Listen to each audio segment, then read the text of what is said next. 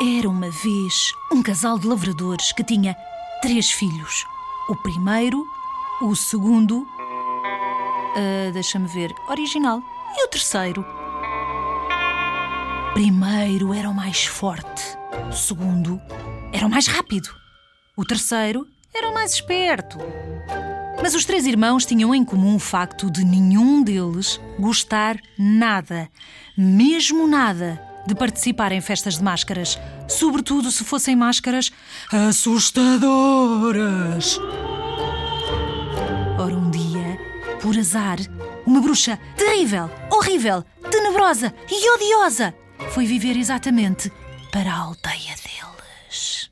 Como aquilo de que ela mais gostava no mundo era arraliar os outros, decidiu pregar uma partida muito irritante na festa de máscaras que o povo da aldeia estava a organizar. Deixou que todos os habitantes se mascarassem para a festa e, quando já estavam todos reunidos, lançou um feitiço terrível. E todos se transformaram naquilo em que se tinham disfarçado. Por exemplo, o padeiro passou a ser um vampiro.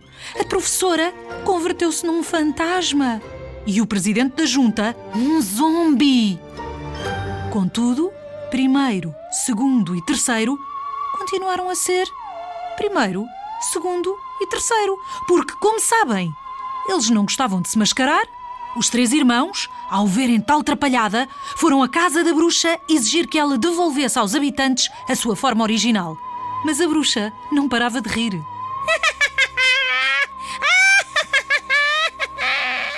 Está bem. Disse ela por fim.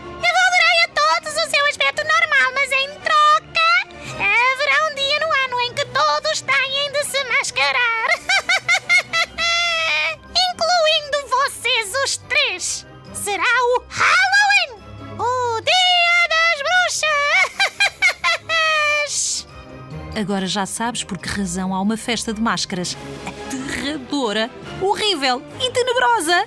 E porque tens de te mascarar. Quem inventou o Halloween é um dos contos assustadores de Maria Manhero, Porto Editora.